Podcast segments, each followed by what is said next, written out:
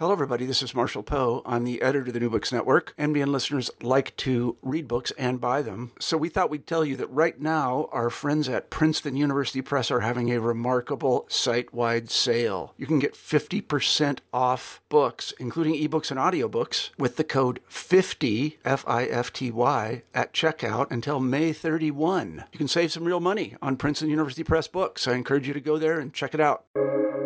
Welcome to the New Books Network.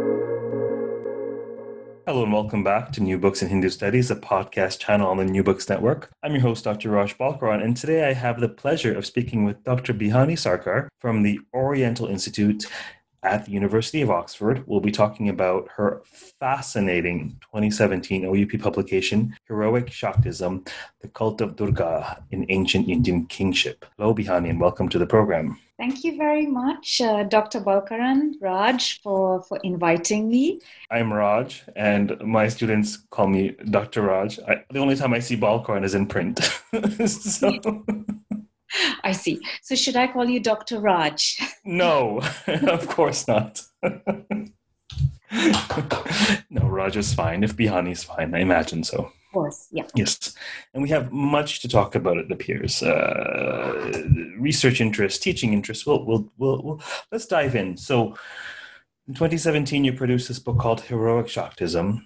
As the subtitle indicates, it's about the cult of Durga, this very famous face of the feminine divine in Indian civilization.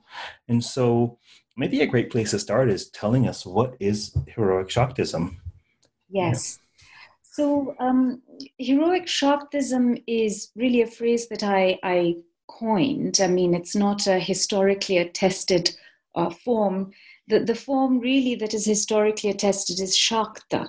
And a Shakta is a worshipper of Shakti, the supreme form of the goddess. And the traditions, the worship and religious and traditions dedicated to Shakti are also called Shakta. Heroic Shaktism is a particular tendency within the Shakta traditions. It is the worship by warriors or lineages that were connected to political power, that ruled kingdoms, of the goddess Durga, who is throughout her development, her primary identity is as a warrior goddess. Just as Athena blesses heroes in the Greek tradition, so Durga too blesses heroes, grants sovereignty, grants kingship, and grants the right to hold power throughout generations. So often we would find in within the story of Indic kingdoms, that the right to rule was in fact perceived to be bestowed by the goddess throughout the generations, and hence her worship throughout the generations, from one king to another king, was critical. So this is what I mean by Heroic Shaktism. It is a form of worshipping the goddess that is particular to the hero. But of course, it's by no means something that is just done by heroes, but rather the rewards that you would get from this worship are rewards that I think are very much important for a king. How do I ensure that my kingdom remains safe? How do I make sure that my people don't die of, this horrible earthquake or meteor falling from the skies? How do I make sure that my enemy doesn't tie me up and take me away and grab hold of my kingdom? How do I make sure that all these nasty pishachas and bhutas and demons that populate this medieval cosmic world don't attack my community? So the way I do this as a king would be to worship the force, the concentrated power force that is the source of all these gifts and also the source to protect my kingdom from these dangers, which is the goddess.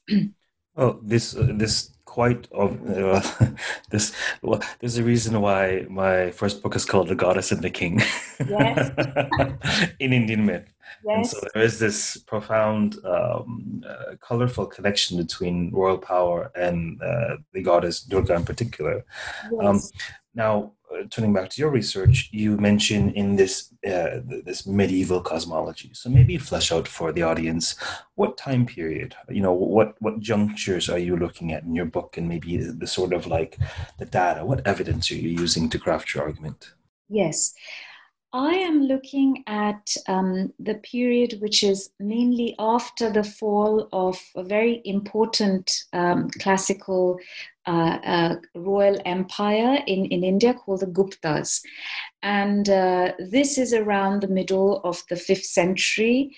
And I'm looking particularly at this period when the Gupta empire begins to wane.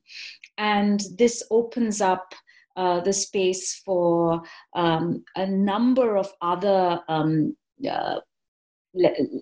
competitors, rivals, smaller kingdoms that assert themselves on in this vacuum. So it's the period that is post-Gupta up until the 11th century or 12th century AD. And the reason why I picked this period is because this is the time that all the most of the literature that I work primarily with primary sources in Sanskrit and Prakrit, a few in Prakrit, mainly in Sanskrit. I'm trained as a Sanskritist, and most of the descriptive materials in classical Sanskrit that can tell us anything really substantive about the nature of the deity, who the worshippers are, that can allow us to construct a narrative, a broad narrative, really comes from this period. And interestingly, this is also the period when post-Gupta imperial lineages are asserting themselves. Having said that, I also look at the Gupta period as well, because the roots of this divinity, the roots of this deity, while it goes back much earlier than the Guptas, but we get fascinating accounts from the Gupta period, or from that time, from Vaishnava, from literature, from the Vaishnava religious traditions. So it's a big swath of time that I'm talking about, mainly after the Guptas, right up till the 12th century AD, so the what's called the early medieval period. And the sources I'm looking at are primary sources in Sanskrit and Prakrit from this period. These include mythologies, the kind of mythologies that we get in the corpus of Indian legends called the Puranas, which are one of our most important sources, as you know, Raj, very well, of of our study of the Shakta traditions. Of course, we also must look at what are called Tantric, often we call Tantric esoteric religious traditions as well. We have to look at them together, but sometimes people who are trained within, especially in Tantric traditions, tend to disregard Puranic sources. I think that you can't do that. You have to look at them as in conversation. I also look at epigraphical sources, because epigraphical sources really give us facts like dates and names and places, and this can very help us to plot the abstractions of religious text within an appropriate historical context. I also look at poetic literature. There's a lot of beautiful, magnificent poetry, Shakta poetry dedicated to the goddess. Liturgical traditions, ritual manuals that were used by priests on the ground, that continue to be used actually on the ground. including the Devi Mahatmya, that is a very important part of your life, I know, Raj. So the Devi Mahatmya is, of course, a sacred text that is chanted. So it forms the liturgy of the goddess's worship. So it's very intimately connected to her nature and power. And I also found it important to look at vernacular narratives. And by that, I looked at the original sources where my language skills enabled me that. So I speak Bengali, so I could read Bengali sources. And there were some fascinating accounts, of course, in South Indian languages and in Marathi. These, of course, I had to rely on translations. And ethnographic accounts. The anthropologists in the last 50 years, actually going even further back from the 19th century, have gone to places in the Indic world that continue older forms of kingship, such as in Nepal, or they've gone to villages where many of these early traditions continue, and they've documented it for us.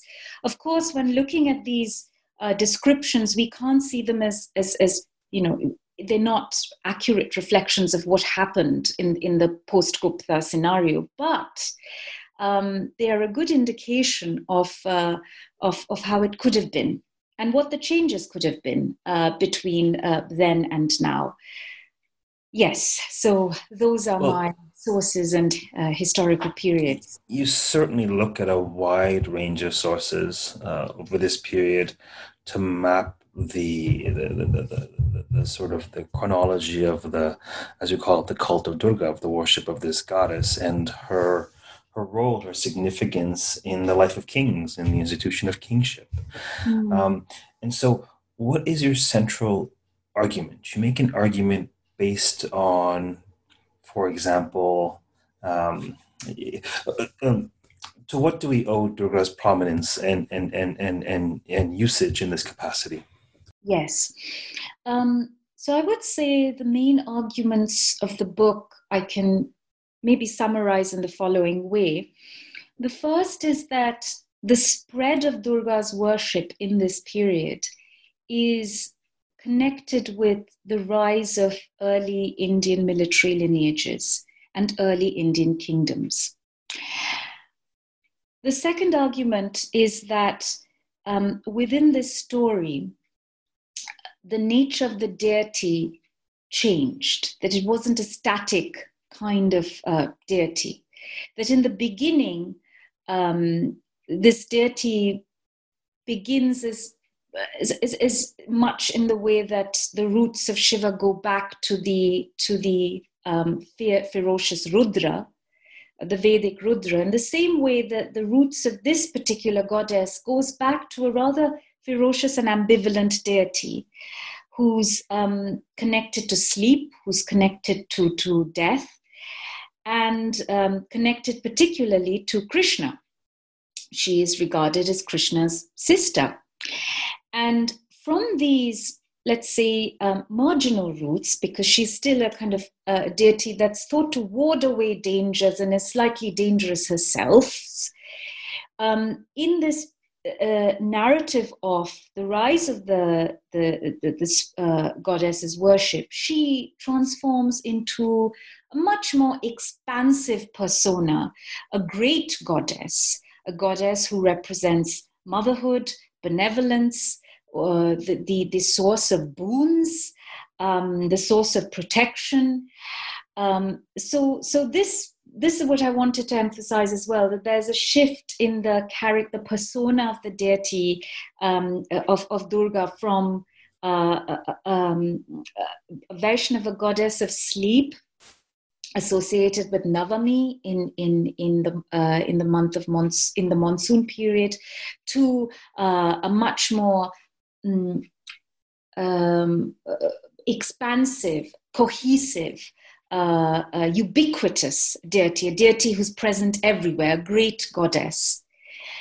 The third argument that I wanted to make is that she becomes representative of local goddesses. that there were a number of local goddesses worshipped, still worshipped in parts of India. Historians have surmised that many of these goddesses might have non-Brahmanical origins, that they were worshipped by the local indigenous population.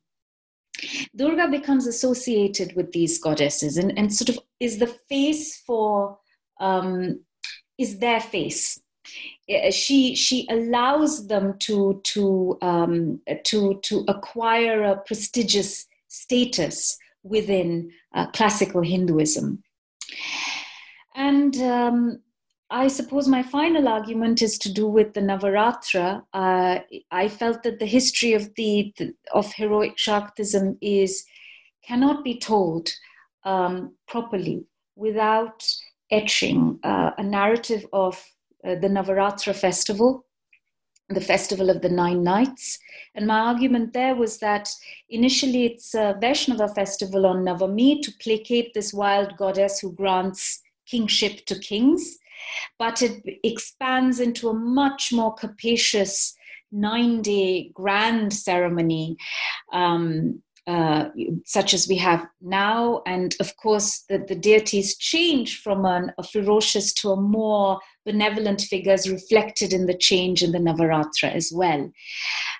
So these are the various arguments that I hoped I was able to make, that I hope I was able to make in the book. Yes. What do you say about Skanda and the goddess? Yes, that's an interesting and rather complicated question. So Skanda, I mean, a lot of work has been done on Skanda Kartikeya. Skanda Kartikeya was an important god of kingship at a very early period. But Skanda Kartikeya also has a presence in medical literature as a deity of possession. But there is in this, historians of South Asian religions have pointed out that Skanda makes this elevation from a deity of possession, someone who's surrounded by the matris. He's associated with these 7 goddesses called the mothers, who are again associated with fertility, childbirth, possession as well. And then he becomes, he's elevated as a god of kingship. He's also absorbed within the Shaiva traditions and is considered Shiva's son, the young prince, Kumara, who leads the army of heaven. Now, what interested me about Skanda was that in the Mahabharata, in the Aranyaka Parvan, there is a narrative of Skanda. And there he slays Durga's arch nemesis, Mahisha, the buffalo demon. That was the first time I thought, this is really interesting, and what's going on here? And fortunately, a number of scholars had I think there were, I might be mistaken, but at the time I saw that there were 2 scholars who had noticed this and had also remarked on this, but it's, they hadn't gone further into it. So I thought, right, I think this is important, and we've got to delve into it. Now, in a nutshell, again, what I've presented about the relationship between Skanda and Durga in the book, I am aware that it is a sort of working hypothesis, no doubt very much based on evidence, and I'm open to changing my ideas if appropriate evidence is presented to me. But in a nutshell, it seems that some of the early, the myth of Skanda and the myth of the goddess share very close correspondences. So the narrative traditions of both deities share very close correspondence. And furthermore, you also have very common deity groups that you have common deity groups to both of them. So the Matris and these this retinue of strange, fascinating characters that surround Skanda. You also have them in Durga's case, and in fact, later on, especially in the worship of Durga, you cannot worship Durga without first worshipping or without worshipping her avarana, her retinue, the Saptamatris, all the yoginis, together with Durga. And within Skanda's time as well, these deities held a function in safeguarding spaces, especially things like crossroads, marketplaces, where lots of people gather. So you safeguard that space by worshipping the Matris. They serve a very similar purpose in Durga's case as well. The worship of Durga in the midst of her Saptamatra and 64 yoginis is taught on Mahashtami, and on Mahanavami within the Eastern traditions. And there is this very strong link between Skanda and Durga as well, apart, of course, also from the slaying of Mahisha. We could keep on talking about this. I mean, I can go on expanding. The details of this are really treated in the book. But I also feel that there is, and I show present the evidence in the book as well, that there are aspects in her mythology of how she is presented as a royal figure that I feel are very similar, harmonious to the way that Skanda is presented. Before the Devi Mahatmya or these early old Skanda Purana, these early mythic traditions, if you go back to the Vaishnava goddess, she's not really a goddess of the battlefield or of armies. She's a goddess of the monsoon. She's, of course, a dangerous figure, but she's associated with skies.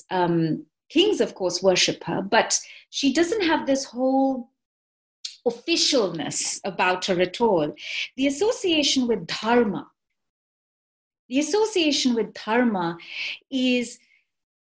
something that is made at a later phase with the goddess, particularly with the Mahishasura and the demon slaying, all the Shambha-Nishambha myths. But in the early Vaishnava strand, that association that she restores dharma by restoring the gods to the heaven, that association is not explicit. Until the Devi Mahatmya, you'd say. Until the Devi Mahatmya, yes. Where it is, of course, dharma is the key thing there. And Kshatriya dharma. Really, like the imperative to protect that the perils abound, and you have to fight fire with fire. You need something dangerous to deal with the dangers of spiritual dangers, social dangers. Yeah. Yes. Although, having said that, I've recently come across. So in the book, I didn't really look much in depth in Vedic materials. And that's, I think, a great shortcoming. It's simply because I needed much more training in that to get into it. But recently I've been made aware by Professor Lubin, who's just written about certain texts within the Vedic tradition that describe mantras of Durga, that within the Vedic tradition as well, I mean, his argument is that these mantras to the goddess are being retrofitted into Vedic materials. But whenever they're being retrofitted, it's still probably quite early. Within those mantras, she is being she's being evoked as a benevolent, auspicious figure. Of course, kingship and protection from danger, all of that comes in, but as a much bigger goddess, not just a small goddess of dangers and protection of the king from the dangers, but, you know, someone who protects homes as well, because the context in which these mantras are taught is the Griha Sutra context, the domestic ritual. So,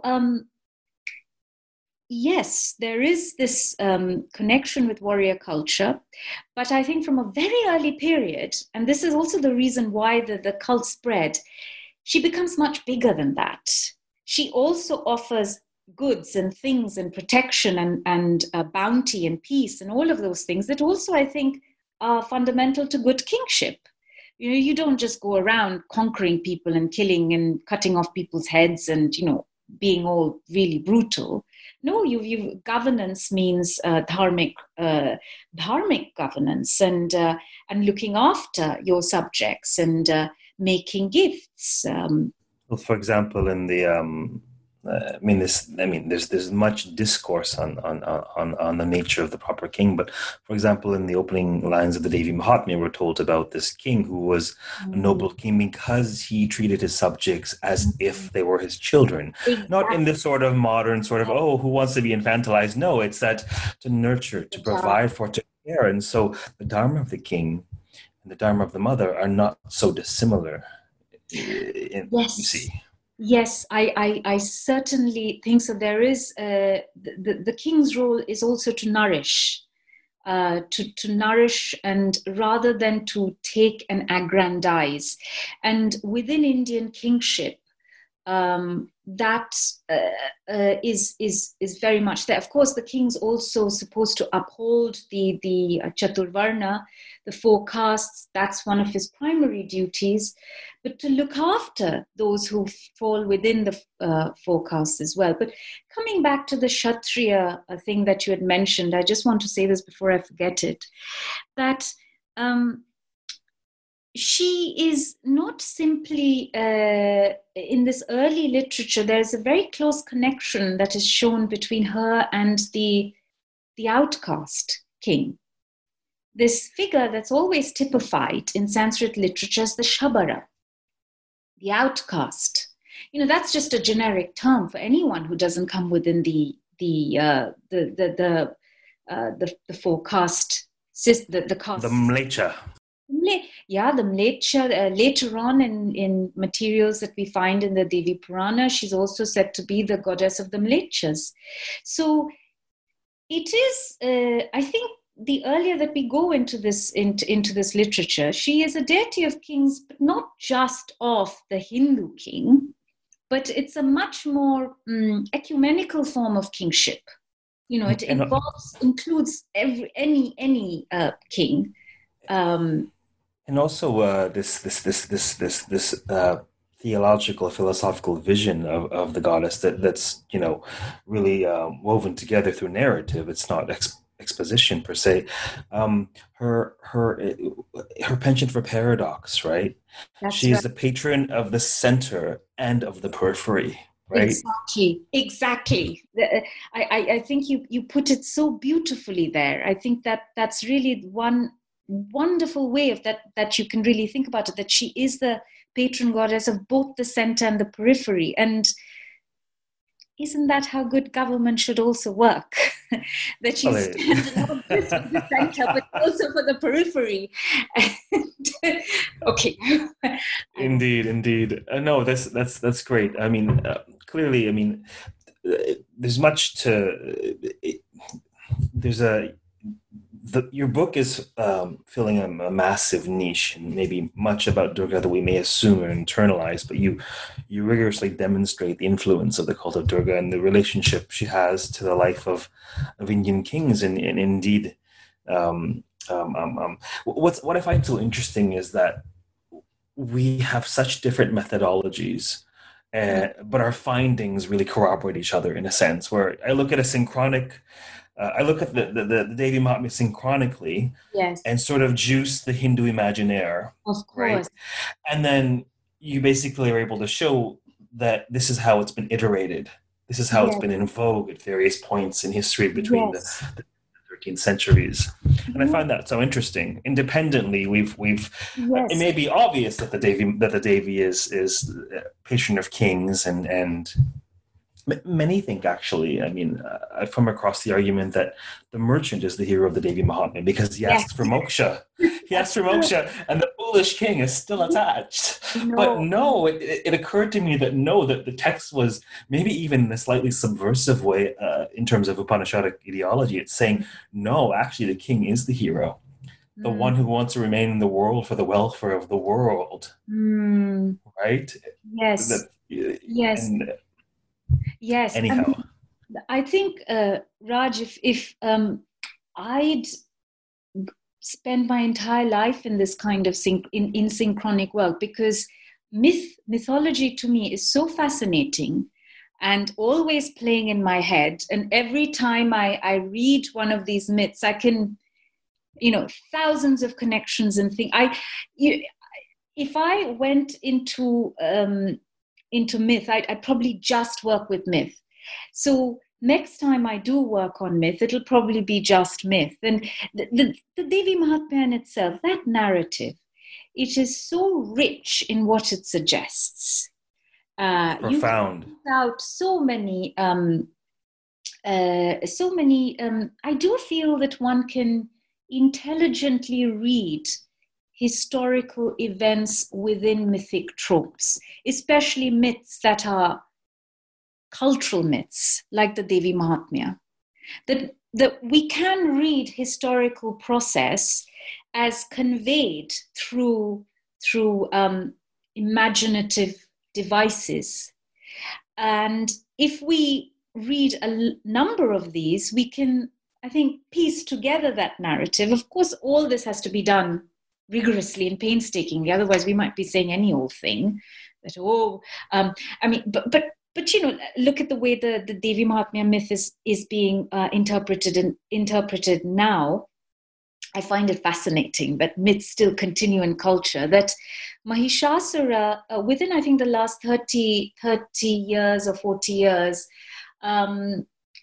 contemporary Indians have begun to interpret Mahishasura as the tribal whose lands are being taken away from him, the outcast, and Durga is a symbol of Brahmanical Hinduism that is treading on the tribal. So these narratives continue. I had somebody ask me in an angry way that, why you support, why you don't you know that this is what Mahishasura stands? He stands for the oppressed tribal. And I didn't have anything to say because I thought, how amazing that you actually see these resonances. And that just shows to me the power of this myth, that these symbols are so connected with social event that they can suggest something even now. It's clear. It seems to me. Who knows what was happening in the world behind the texts around the time of the Guptas? But we know that something mammoth was happening. Yes. For all of a sudden a theology centered on the great goddess to be, as I put it, Trojan horsed into the Puranic fold in this text. Clearly, much was happening, and clearly, the theology of the goddess. Is as much about paradox as this historical moment where tribal and antinomian traditions are being folded into a cohesive religious vision. I mean, one can easily make the argument, maybe now, post recent scholarship, that, okay, well, Durga represents the state and sort of the Brahmanical powers that be. Having said that, she is intoxicated in one episode. She accepts the blood of the limbs of the merchant and the king in the final frame. Clearly, there's much more going on here. Yes. Right? Clearly. Yes. In fact, this particular practice of offering, the hero offering blood from, I think it's the thigh, the shoulder, the main body parts of the thigh, arm as well, to the goddess. This it keeps coming back in different examples of historical materials. We have these depicted in iconography.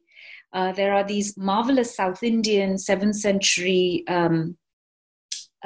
sculptures of the goddess surrounded by heroic worshippers, ready to, you know, actually one about to cut off his head and offer to the goddess. And similarly, in other, I mean, I've seen in Navaratra ritual manuals that come from the kingdom of Mithila, as late about from the 13th, 14th century, that there is this entire section, starting from Mahashtami, Mahanavami, of rituals of the hero offering blood.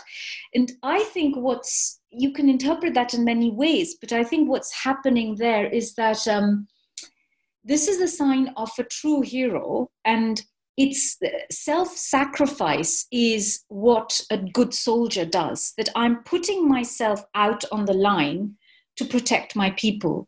And if we go back to the myth of the goddess in the Harivanksha, one of the early myths, she sacrifices her life for her brother, Krishna. Kamsa comes and kills her. She's ready to do this to save her brother. And Krishna is saved thereby. And when Kamsa dashes her to the rock, she flies up in the air, and she says that, you know, this was planned all along, and I'm going to, you're just this horrible, you're terrible, and I'm going to drink your blood when you die.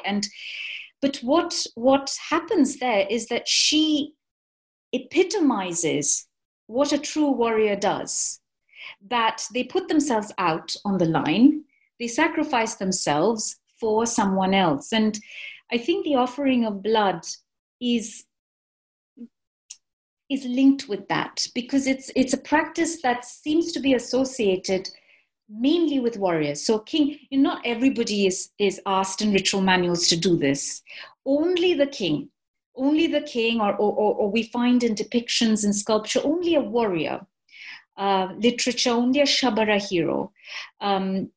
There are examples in stories about Shivaji, the great Maratha ruler. There are these Marathi stories where he's ready to cut his head again, styling himself in that way that, you know, I am the true warrior. I am going to cut my head off for Bhavani. But Bhavani, of course, in those stories, she intercedes and she says, no, you know, you're not going to do that. So I think the offering of blood by a hero is linked to renunciation and sacrifice. It's an evocative overlap between the sacrifice of battle and ritual sacrifice, in a sense. Exactly. That the true king, the true Kshatriya, the true Veera, will go out on the battle, and the battle is a kind of, you're offering your life to the ritual space, in the ritual space of the battle, and you will the glory that you will earn at the end of the battle is heaven. And you're right, it's a kind of it's very interesting what you said, because yes, the offering of blood may seem to be a ritual encapsulation of what happens in the battlefield. Well, for me, that was sort of that stood out from the beginning of my doctoral studies. I had a conference presentation I had to prepare for, and I thought, well, why not start now and analyze the frame of this text? And it just stood out to me as very important to the text. I don't know what the text is saying. I know that the text is saying something very important. Yeah. Right. And so for me, it was like, this is a valorization of Kshatriya Dharma. If we want to sort of crudely think of, well, is this valorizing the Dharma of the Brahmanas that's more ascetic and, you know, I just want moksha?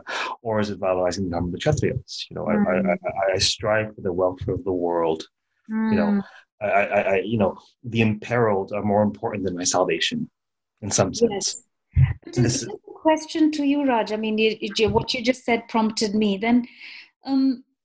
if it is, and it's a question I'm also asking myself actually, that if this is a valorization of Kshatriya dharma, then what about the role of this of the merchant there, and the merchant who's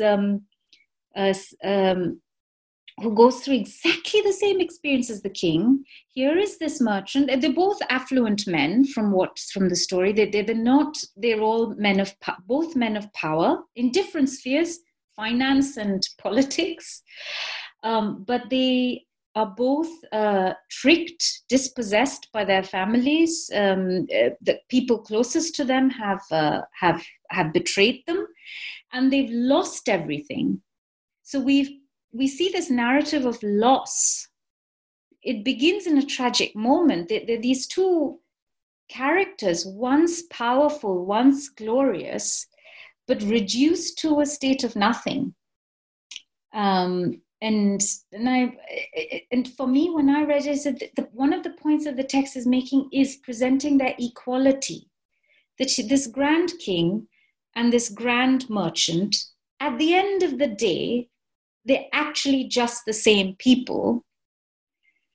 Otherwise, I'm not being. How else can I understand the role of that merchant there? And this is sort of, just to sort of reflect on the spot.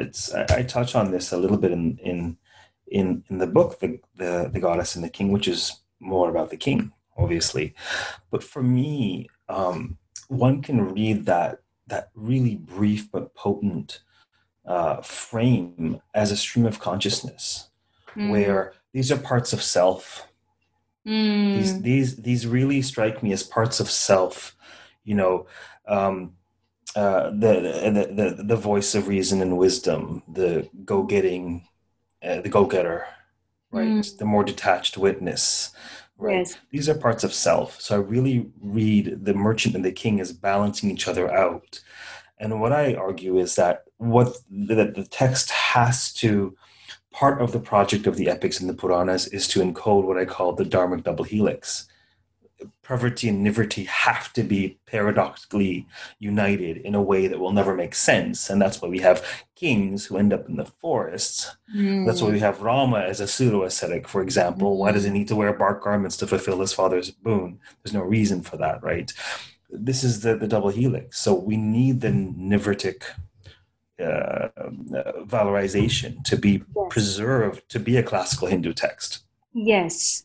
And yes. I think that's the role the merchant plays, also as an aspect of self. There's a reason why she's, Bhukti Mukti Padayini, right? She'll give both. And we don't necessarily get the sense that the king is as infatuated at the outset as he is. He may have benefited from the jnana of Sage Medas, but now he's sort of in this space of, I understand. I'm not propelled by Maya as I was before. I'm not despondent. I'm not dejected. Nevertheless, in full awareness, I wish for my kingdom back, and I wish to be lord of an age. This is very important, I think, what you said, that the importance of paradox. And you mentioned that before, because the goddess herself is paradox. That there are both these contradictory aspects within her. In the first charita of the Devi Mahatmya, the sage, as you will remember, explains to the merchant and the king that the goddess is the principle of Maya. The principle of and Maya is paradox. Maya is samsara, it is your life in transmigration. So the goddess is the principle that entraps you in samsara and this continuous life. So in a way, that's a kind of almost negative picture. But at the same time, she's also the principle of liberation. She not only is she Maya samsara, but she can also liberate both of these the devotees so that they acquire freedom from samsara. And it's after the sage explains the importance of life as paradox, goddess as paradox. They understand the importance of paradox, your double helix. And that's when they start to worship her. But they need to, I think, the point of the narrative is that they need to understand paradox. Well, and I think, yes, no, I agree entirely. And what's interesting to me is in looking at the narrative structure and this kind of lens of frame narratives, there is the text oscillates between parvati and nivriti in the frame, in that they have a nivritic problem. We are dejected by this world that will never satisfy anyone, and it's full of evil, it's full of greed, it's full of corrupt ministers. The world is a problem. And we have to, I'm a king without power. What is that? I'm a merchant without wealth. What is that? We're dispossessed. We're like, walking zombies wondering how the heck we got here. Mm-hmm. And that's the problem that's presented to be solved with the counsel of the Medas. But that problem is framed by the first problem of a noble and wise and good king being usurped by corruption. So the initial problem, the text says, is that we have a social problem. Yes. And then it goes to the metaphysical existential problem. And it's so interesting that the king says, the sage says, look, basically the approach is, why do any of us go to a guru or teacher or coach? We're suffering, right? Mm. They approach a sage and they're like, look, like I'm beside myself. This merchant's beside himself. Swamiji, help us. What's happening here? Mm. And he's like, oh, sit, have a chai. This is not a big deal. Look, see these ridiculous birds that are flying back and forth, thinking their babies will love them forever. As soon as they feed them enough, the babies fly away. They're propelled by Maya. We're all in this matrix, and they're engaged. But this is what prompts the king to ask for more is after he says this, after he talks about the sway of Maya, and the problem of attachment, he says, yeah, she is the Maya, she is the liberation, and she's the sovereign of all sovereigns. That's his hook. Yeah. He's like, oh, tell me about power. Tell me about sovereignty.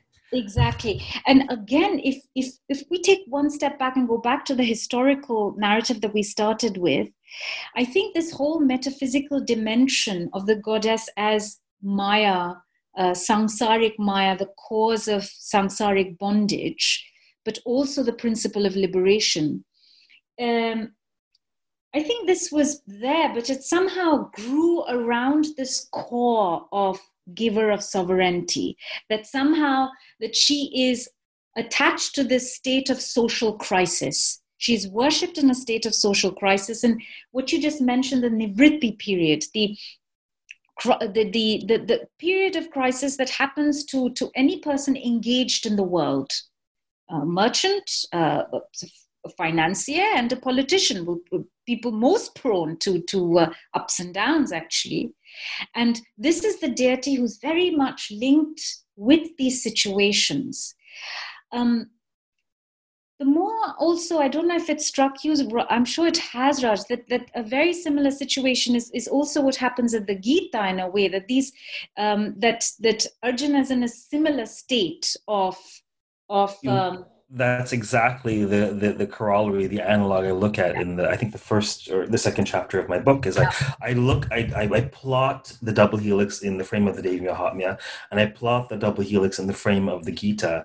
And what I'm saying is that they're both couching the existential problem as dependent upon ultimately resolving the social problem. Yes. The pendulum has to swing the other way. Yes. From Vedic world affirmation to Upanishadic world denial, the pendulum has to say we need both this spiritual apex. Exactly. We also need good kings and protection in the world. Exactly. We need to find a way to bring them together. Right? Exactly. And I think the context which brings these two together is a tragic occurrence, is calamity. Because those are the situations in which these characters, and I think most of us, a lot of us, would ask such deep existential questions. would search for some kind of answer. And the answer in this case is always posited as the goddess. But the answer is provided in this context of social breakdown that leads to an existential and inner breakdown. Which we're all living through as a species as we speak. Yes. And as the Buddhists would say, we always will, and it'll never end, you know. Yes. So in terms of your book, was there anything else that you wanted to talk about in terms of the content of the book that we didn't touch on?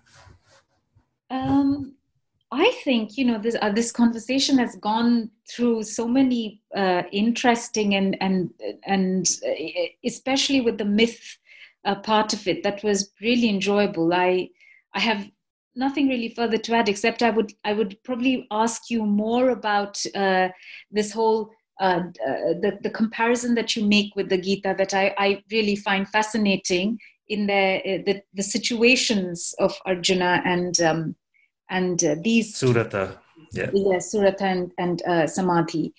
They even, you know, there's one difference though. I don't think that they go through as much of a traumatic physical process as Arjuna does. Arjuna is incapacitated by grief. I mean, he's really going through something terrible. Well, we part of that is that there's much more space in the Gita than in the opening frame of the Devi Mahatmya. That's telegraphic. I think Coburn even uses that term. It's telegraphic in its brevity, but it's so rich, right? Mm-hmm. But there's just so little room. But basically, the king's beside himself, sitting in the outskirts of the ashram. And the merchant comes along, and he's basically like, "Why so glum, chum? Like, you look how I feel. What's happening here?" Like, they're both beside themselves. Mm. But I think it's I think it's the space, right? I mean, the king is so beside himself. He's mounted his horse alone. He's lost his power. He's sitting there thinking about his elephant. He's lamenting. But rather than give that lamentation 18 shlokas, it's in one shloka type thing. So I think it's a question of just how compact that first frame is. Although I have, you know, absolutely, but you know, in poetic receptions of this tale, that moment, the power, the emotional power of that moment is seized on by composers, and they really build it up. And the lamentation of Suratha in say, there's a kavya reception called the Durga Vilasa that I'm working on as well. And that moment is so beautifully expanded, you know, this lament that goes where he really pours his heart out. There is, I think, what drew me to these narratives is the humanity of this narrative. That these great and mighty characters are going through something that is very core to human experience, and that is grief. And in this, and the goddess is connected to that experience, alleviating that experience, but also connecting. She is also the cause, isn't she? She is Maya, which is the world in its, you know, all its ups and downs and paradoxes. It's good times and bad times, simplistically. Well, it's certainly, I mean, isn't that the power of myth, right? Isn't that the appeal in that it encapsulates what goes on between their ears in a way that treaties can't? Through narrative, human stories, right? That the stories we tell civilizationally and the stories we tell day to day, the stories that last are the ones that relate to our experience. I think, right? So, yes. There's a reason why we still see issues that we can relate to in these ancient tales. And that, I think, that's the very process whereby they endure. Yes, and experiences, and the goddess is connected to experience, to human experience in the world. That, unlike other divinities who are sort of quite, especially, you know, following the Upanishadic model, removed far apart, separate, just, simply witnessing. 100%. One of the things that I noted that I may well develop, I actually presented it for the first time. There was an online weekend Tantra school at the Oxford Center for Hindu Studies, and I ended up giving a talk on this, basically asking the question, is the Devi Mahatmya a Tantric text in terms of its narrative themes, not in terms of its ritual usage? And I noted this when I was dissertating, and it's something I may develop, but the Devi only ever emerges from the body of another being. Yes. There are all the myths where she's, especially if you look at the Skanda Purana tale, there are all these kind of morphings, bodies morphing into another. It's kind of like an Ovidian metamorphosis. It's one body morphing into another. It's amazing. It really. It is my view that certainly the authors of the Devi Mahatmya are aware of tantric practice, but irrespective of that view, I think so as well. To think about, it's utterly clear that immanence, divine immanence, is celebrated in the text. That what clinched it for me was the Ya Devi Stuti in chapter 5, where the gods on high are appealing to the mother beyond, and how are they appealing to her? They're in heaven and they're looking up to for the help of the Devi, and they're like, "Oh, great, glorious goddess who lives in all beings, like in the creepy crawlies on the earth, in humans and animals and gods. You live in all beings," and it's this paradox, right? They're summoning her from above as that which lives as the very biorhythms in all beings. Exactly, and I think that's the paradox, that she is both the thing that transcends transmigratory reality, so phenomenal reality, but she's also phenomenal reality and the cause of phenomenal reality as well. That she's both these things, and more, that she's connected to our experience, and in a way that Shiva or Vishnu. The only kind of correspondence I can find is with the idea of the Bodhisattva, who will intercede in times of trouble. Even perhaps Vishnu's viewers and avatars will come at certain phases of human history. Certainly, her function is, it's basically the function of the avatar writ large, Yes. But having said that, there is this comparable to mother tongue versus a father tongue, right? This idea of, whether Sanskrit was a father tongue. There's something very immediate about the way in which the goddess is described. And I think that's part of the rationale of using the feminine gender, right? I think that's part of the rationale. It's immediate, right? Mm. It's here, it's now. She's beyond as well, but she's immediate. She's intimate. She's here. That's her.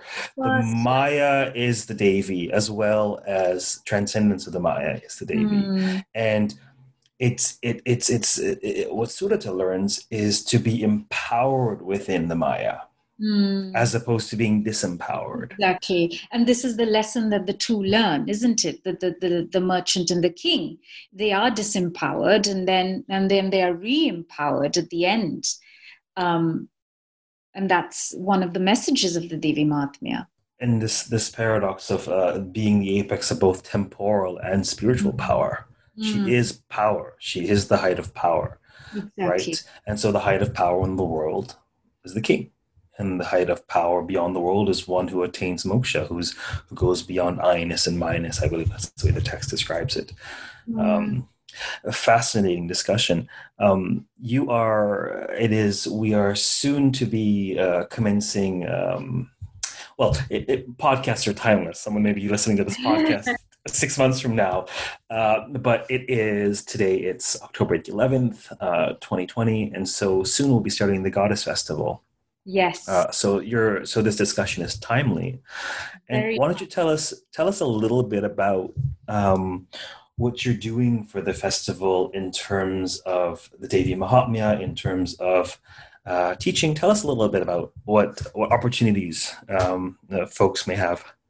Well, thanks so much for bringing that up. During Shashti, Saptami, Ashtami, Mahanavami, Vijayadashami. I'll be reading from the Devi Mahatmya. I'll be reciting and also providing translations while I read. And I'm going to read, obviously, ideally I would have read the whole thing as the proper Chandi Patha should do, but I'll go through the Shumbha Nishumbha Vadha section, which covers quite most of it. So I'll be reading that, and you can see more information about it on my professional website. Please kind of register, and it's very cheap. It's £32 for all the five readings. They're about 1.5 hours each. And I thought that this would be a befitting way to mark the Navaratri, and also to re-experience the Shumbha Nishumbha Vadha part, which is one of the earlier sort of narratives within the demon slaying narratives of the goddess.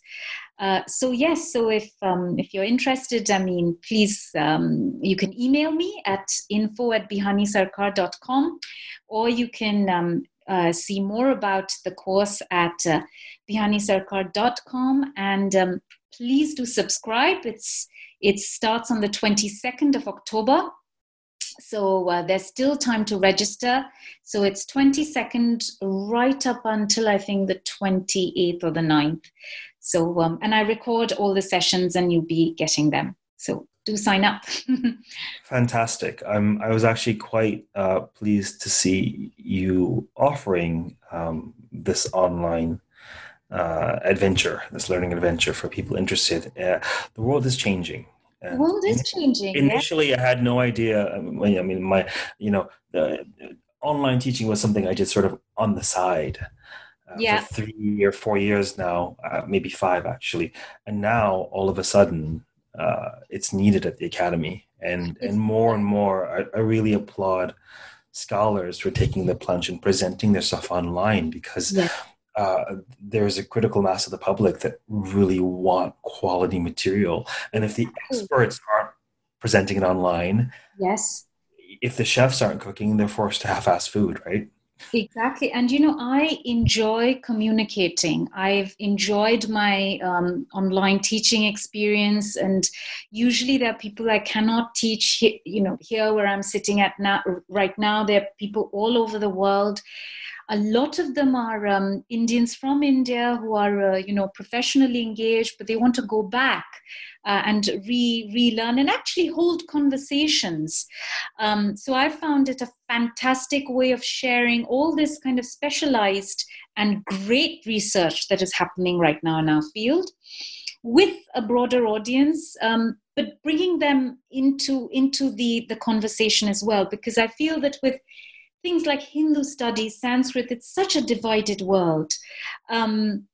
There are specialists, and then there are politicized groups. And, we need to create a space where we can really just have a scholarly, unmotivated conversations that are conversations just for the pleasure of having them.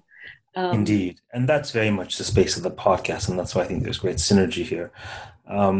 So for those of you listening, we have been talking with Dr. Bihani Sarkar of the Oriental Institute at the University of Oxford on her 2017 OUP publication, Heroic Shaktism. Check it out. And also definitely go to bihanisarkar.com. And if you get this in time, then by all means, register for her her Navaratri goddess extravaganza. It was great having you on the program. We'll continue chatting, I'm sure, beyond. But thank you very much. Thank you very much, Raj. That was lovely. Thank you. Namaste. Until next time, keep reading, keep listening, stay safe, and keep contemplating the paradoxical mystery that is the Mahadevi. I'm at rajbalkaran.com. Feel free to message me if I can be of service with book recommendations for future podcasts and whatnot. Take good care. Bye-bye.